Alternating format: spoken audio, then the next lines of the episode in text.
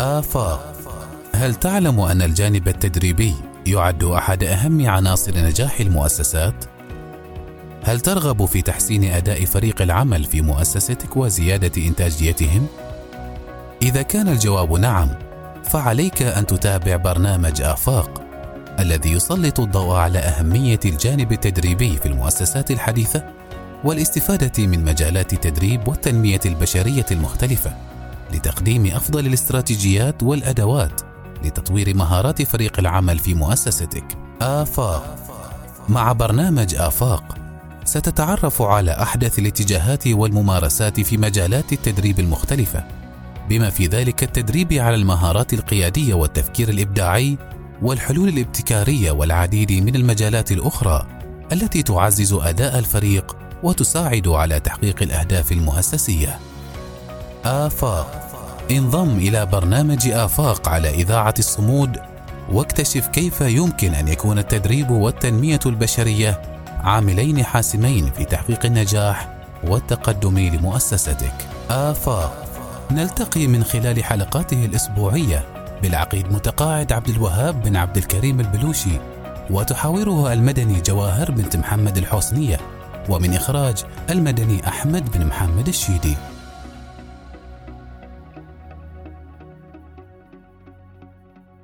بسم الله الرحمن الرحيم. السلام عليكم ورحمة الله وبركاته. نرحب بكم متابعين الكرام في حلقة جديدة من برنامج آفاق. هذا البرنامج الذي نسلط الضوء فيه على مواضيع شتى في التنمية البشرية وتطوير الذات وتحسين المهارات وتحقيق الرضا الشخصي وكلها خطوات مستمعين مهمة لتحقيق الأهداف وتحقيق النمو الشخصي المستدام. متابعينا يمكنكم الاستماع إلى جميع حلقات برنامج آفاق عبر تطبيق البودكاست وال SoundCloud. في عالم يتغير بسرعة وتزداد فيه الابتكارات في مجال الاتصالات وتقنيات التواصل، أصبحت المؤسسات والموظفون يتطلعون إلى طرق جديدة للعمل وباتت الطرق التقليدية تتحدى باستمرار. من بين هذه التحديات يبرز مفهوم ساعات العمل المرنة كبديل مبتكر وفعال. بداية نرحب بضيف الحلقة الدائم سيدي العقيد متقاعد عبد الوهاب بن عبد الكريم البلوشي من شرطة عمان السلطانية. مرحبا بكم سيدي. آه مرحبا بك وبالمستمعين الأعزاء. سيدي بداية لنستوضح أكثر سياسة ساعات العمل المرنة والمزايا. بسم الله الرحمن الرحيم. آه ساعات العمل المرن كان حل في البداية في عام 1967 حسب الأدبيات يعني. كان في شركة بميونخ في ألمانيا هم شغالين في مجال علوم الفضاء وكانت عندهم إشكالية تواجههم في الغياب والتأخر المستمر والمتقطع من الموظفين. وكان يعمل في هاي الشركة ما يقرب من 3000 موظف. فاستعانت الشركة بأحد المتخصصين في علم الاجتماع اسمه كريستال كامبرر لدراسة الظاهرة والتعرف على الأسباب الجذرية لهذه الإشكاليات. فقام هو في الدراسة ووجد معوقات كثيرة منها الازدحام المروري للوصول لموقع الشركة. طبعا هذا الازدحام يخلي صعب على الموظفين الوصول في نفس الوقت. أو قبل بدء ساعات العمل. وبالتالي اقترح كريستال إلغاء الوقت المحدد لبدء الدوام وكذلك الوقت المحدد لانتهاء الدوام. يعني اقترح بدل ما أن تكون مثلا الساعة تسعة يبدأ الدوام ما بين السبعة وثمانية وينتهي ما بين الساعة الرابعة والساعة السادسة. وفعلا اتضح أن هذا التغيير حل الإشكالية وتوقف موضوع التأخر والغياب المستمر. طبعا كثير من الشركات تفهمت هذه الفكرة وبدأت تغير سياستها في الدوام وتضيف ساعات مرنة يعني في في في, في الدوام وحتى تغير توقيتات الاستراحة وغيره. باختصار ساعات العمل المرن تسمح للموظف أن يبدأ قبل الساعات المحددة رسميا ويخرج قبل الساعات المحددة رسميا. يعني في المعدل مثلا الأشخاص يشتغلون ثمان ساعات يوميا أي 40 ساعة في الأسبوع. بالتالي الساعات مثلا إذا كانت من 9 إلى 5 في تطبيق الساعات المرنة يمكن للموظف الحضور قبل بدء الدوام بساعة أو بساعتين. ويعتمد طبعا هنا على طبيعة عمل المؤسسة والمنظمة والمصنع إلى آخره.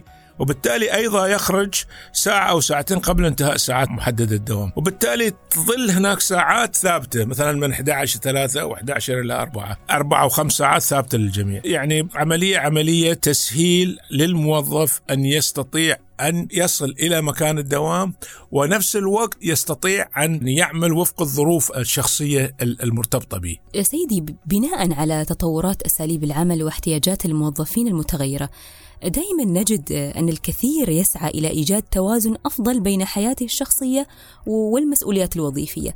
في ضوء ذلك سيدي كيف يمكن أن يساهم أو كيف يمكن أن تساهم ساعات العمل المرنة في تحسين توازن الحياة الشخصية والمهنية للأفراد؟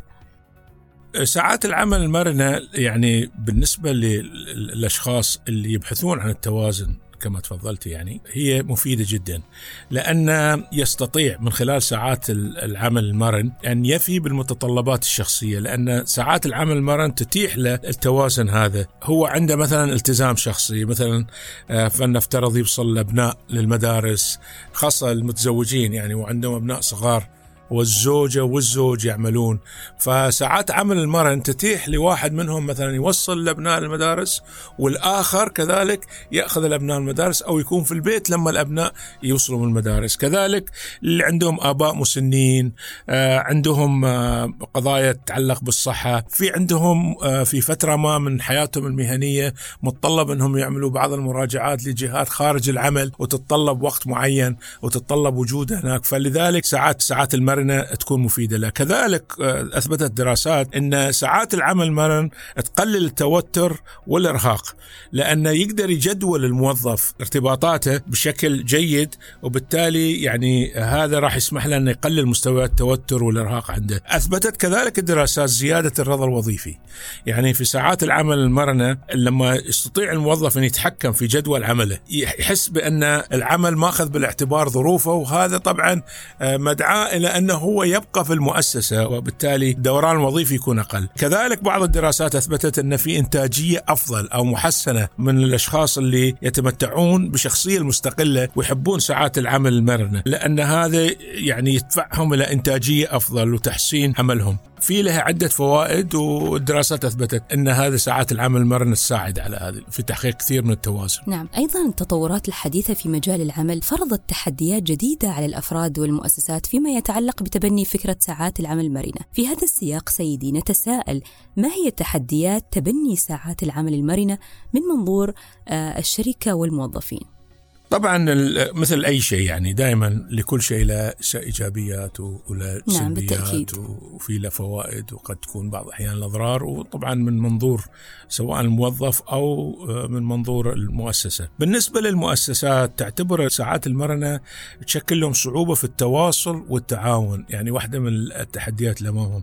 والمقصود هنا لما يكونوا الموظفين يعملون وفق جداول زمنية مختلفة فيكون التواصل أقل فاعلية والتعاون كذلك مع زملاء العمل خاصة لما نتكلم عن فريق عمل أكثر صعوبة.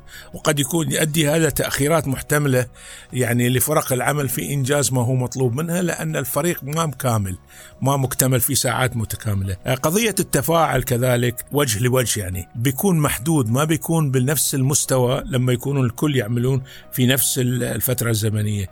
طبعا هذا يأثر على تماسك الفريق يأثر يؤثر على قدرة الإبداع على الابتكار على بناء العلاقات الحفاظ على ثقافة الفريق القوي يعني آه، ما يحتاج يبذلوا جهد إضافي. قضية مراقبة الأداء والمساءلة هنا أصحاب العمل عادة يواجهون تحديات في لما تكون في ساعات مرنة لأن مش كل الموظفين يعملون وفق جدول معين. لا يجون في فترات مختلفة فمراقبة تقييم الأداء تكون قضية شوية مش بالفاعلية والكفاءة وتكون أكثر تعقيد. يعني تتطلب من المنظمات أن يكون عندهم شيء من الذكاء في هاي. قضية مساواة. أحيانا ساعات العمل المرنة لما تكون ما في متناول جميع الموظفين. الآن ما يمكن المؤسسة تستطيع أن تعطي ساعات عمل مرنة لبعض الموظفين مش لكل الموظفين. فالموظفين اللي ما تسمح ظروف عملهم للحصول على ساعات العمل المرنة. يشوفوا في هذا شوية من عدم الانصاف عدم المساواة.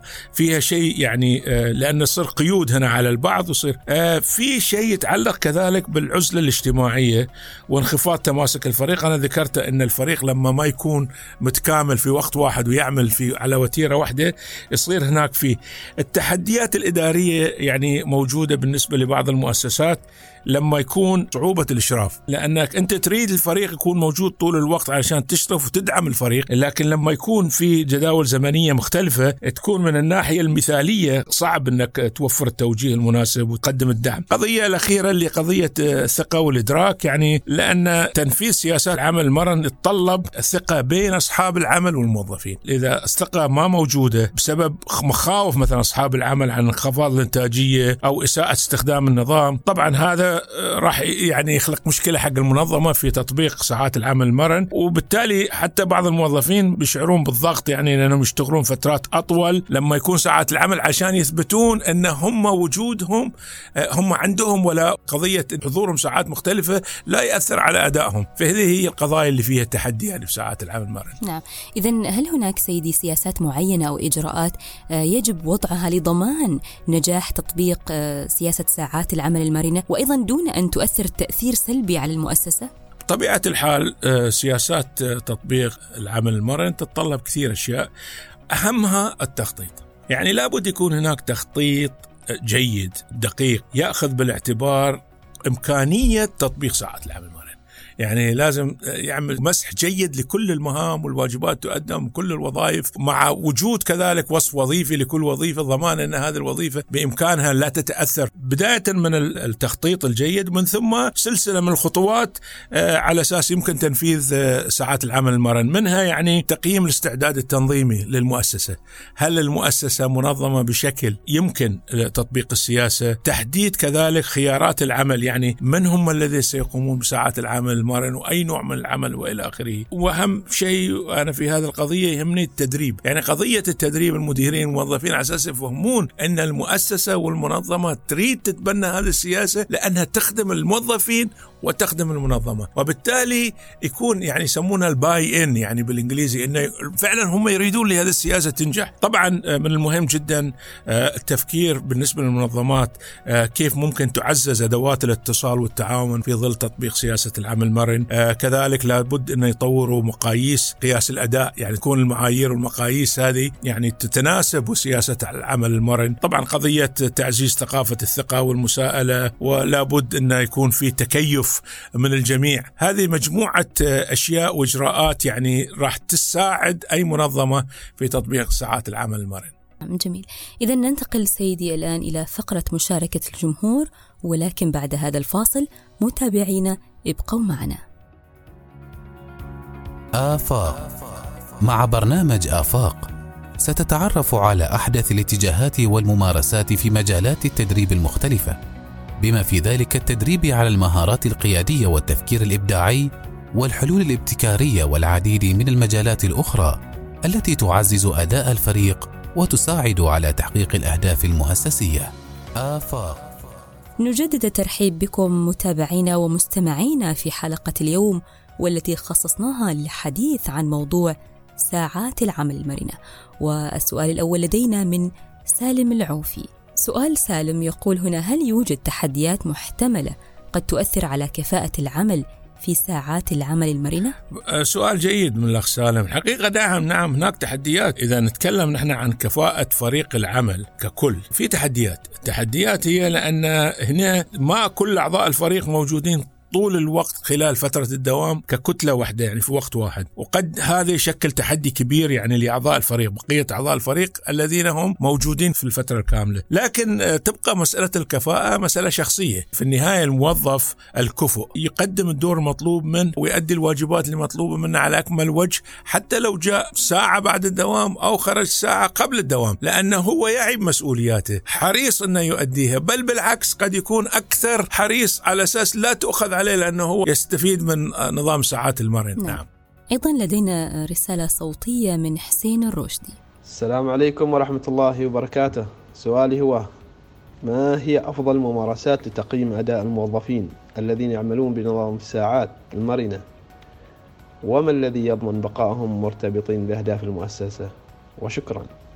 نعم سؤال ممتاز حقيقة من الأخ حسين. نتكلم الآن وفق الدراسات. أكيد كثير آه، من المدراء والمشرفين يعني آه، تواجههم تحديات في موضوع تقييم الأداء. على الأقل بشكل منصف يعني العاملين كلهم اللي يستفيدون حتى من ساعات العمل المند واللي ما مستفيدين. لأن بعض المعايير نفسها في تقييم الأداء مرتبطة بوجود الموظف من ضمن فريق عمل متكامل متجانس يحقق أهداف معينة. وبالتالي هنا عند المدير أو المشرف الصعوبة بأن الفريق الفريق لما ما يكون متكامل يصعب تقييم المساهمة للفرد أثناء التواجد الكامل يعني لما يكون الفريق آه، ما بشكلها. وبالتالي المنظمات الجيدة حقيقة أوجدوا الحلول. يعني استعوا لوجود حلول اللي مقاييس تقييم الأداء تتناسب ساعات العمل المرنة. فهم ما يخرجوا عنها نعم. آه شكرا على مشاركاتكم متابعينا ونحن نسعد دائما آه باستقبال أسئلتكم واستفساراتكم على آه، رقم البرنامج سبعة اثنين سبعة سبعة صفر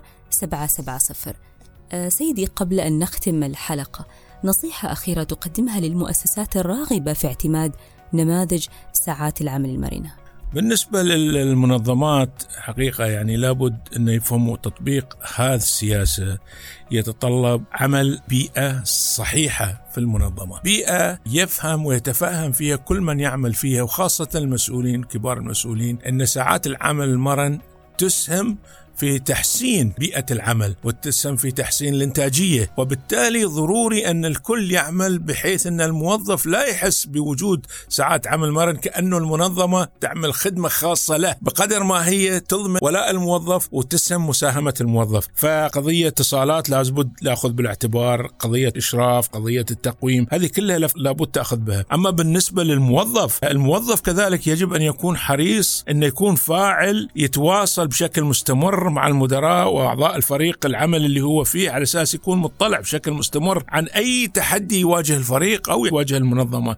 كذلك لازم الأولويات تكون واضحة له. لا يروح يخلط بين انه في عنده جدول انه يسمح له بانه يستخدم ساعه العمل المرن أو لا يستخدمها وبالتالي هذا التوازن يختل يعني بدل ما يكون توازن جيد. ولا بد إنه يكون منضبط. يعني الموظف لابد يكون منضبط. لأن ما ممكن أنت تعمل على إنك تستفيد من ساعات العمل المرن بفكرة التوازن في حين أنك أنت قد تضر ولا أثر سلبي على بقية أعضاء الفريق أو على القسم أو على الإدارة، فهي قضية التوازن، لكن في النهاية طبعا هي هي سياسة يفترض تخدم الجميع، وسياسة تكسب المؤسسات سمعة طيبة، لأن لما نعرف العالم الخارجي وخاصة العملاء والمستفيدين من الخدمة أن هذه المؤسسة تطبق سياسة عمل مرن تأخذ بالاعتبار ظروف الموظفين وتراعي الموظفين إلى آخره، هذا انطباع جيد على المؤسسة، بل قد تجذب كوادر ومواهب وناس يحبون يكونون في هكذا نوع من المنظمات ونسأل الله التوفيق آمين آمين سيدي. آه سيد العقيد متقاعد عبد الوهاب بن عبد الكريم البلوشي من شرطة عمان السلطانية، شكرا لك على هذه المعلومات القيمة لحلقة اليوم والتي خصصناها للحديث عن ساعات العمل المرنة. شكرا لكم. إذا مستمعينا ها نحن قد وصلنا إلى نهاية حلقة اليوم. نذكركم أنه يمكنكم المشاركة في الحلقة القادمة والتي سوف نتطرق فيها لموضوع التدوير الوظيفي وكتابة وتسجيل استفساراتكم وأسئلتكم. كما نرحب أيضا بمقترحاتكم لمواضيع تهتمون بها وتتعلق بالتنمية البشرية وتطوير الذات وذلك عن طريق رسائل الواتساب على رقم البرنامج سبعة اثنين سبعة سبعة صفر سبعة سبعة صفر أو من خلال التعليق على حساباتنا على موقعي إكس والإنستغرام. ويمكنكم أيضا الاستماع إلى حلقات برنامج آفاق عبر تطبيق البودكاست وال SoundCloud. موعدنا معكم يتجدد الخميس المقبل بإذن الله تعالى عبر أثير إذاعة الصمود لقوات السلطان المسلحة. هذه تحياتي جواهر بنت محمد الحوسنية وتحيات مخرج البرنامج مدني أحمد الشيدي دمتم بحفظ الله ورعايته آفاق هل تعلم أن الجانب التدريبي يعد أحد أهم عناصر نجاح المؤسسات؟ هل ترغب في تحسين أداء فريق العمل في مؤسستك وزيادة إنتاجيتهم؟ إذا كان الجواب نعم، فعليك أن تتابع برنامج آفاق الذي يسلط الضوء على أهمية الجانب التدريبي في المؤسسات الحديثة والاستفادة من مجالات التدريب والتنمية البشرية المختلفة لتقديم أفضل الاستراتيجيات والأدوات لتطوير مهارات فريق العمل في مؤسستك. آفاق مع برنامج آفاق ستتعرف على أحدث الاتجاهات والممارسات في مجالات التدريب المختلفة بما في ذلك التدريب على المهارات القيادية والتفكير الإبداعي والحلول الابتكارية والعديد من المجالات الأخرى التي تعزز أداء الفريق وتساعد على تحقيق الأهداف المؤسسية. آفاق انضم إلى برنامج آفاق على إذاعة الصمود واكتشف كيف يمكن أن يكون التدريب والتنمية البشرية عاملين حاسمين في تحقيق النجاح والتقدم لمؤسستك. آفاق نلتقي من خلال حلقاته الأسبوعية بالعقيد متقاعد عبد الوهاب بن عبد الكريم البلوشي وتحاوره المدني جواهر بنت محمد الحسنيه ومن إخراج المدني أحمد بن محمد الشيدي.